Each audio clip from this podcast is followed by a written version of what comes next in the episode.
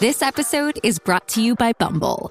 So, you want to find someone you're compatible with, specifically someone who's ready for a serious connection, totally open to having kids in the future, is a tall, rock climbing Libra, and loves rom coms with vegan pizzas on Tuesdays just as much as you do. Bumble knows that you know exactly what's right for you. So, whatever it is you're looking for, Bumble's features can help you find it.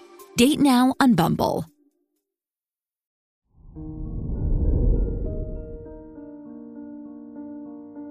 Hello there, Libra, and welcome to your horoscope for today, Tuesday, January 9th, 2024. As Mercury conjuncts the Moon and Mars in your third house, you have a lot of ideas and energy at your disposal. To work with them, you might have to take some risks.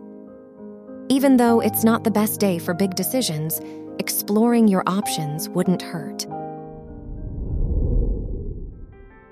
Your work and money.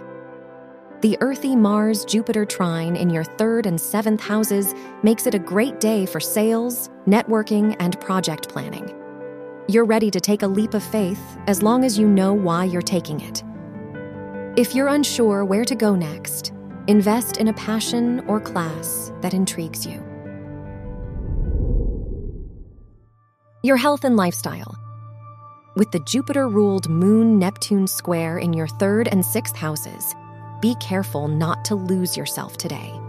From mundane tasks to others' feelings, you'll feel more inclined to go where the wind blows.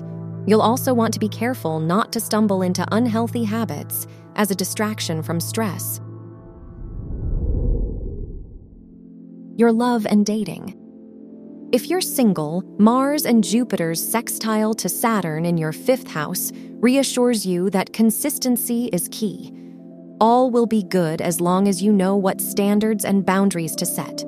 Don't try to make a connection work if they won't respect your boundaries.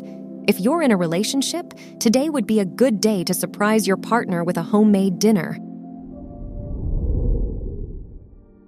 Wear green for luck. Your lucky numbers are 9, 10, 26, and 39.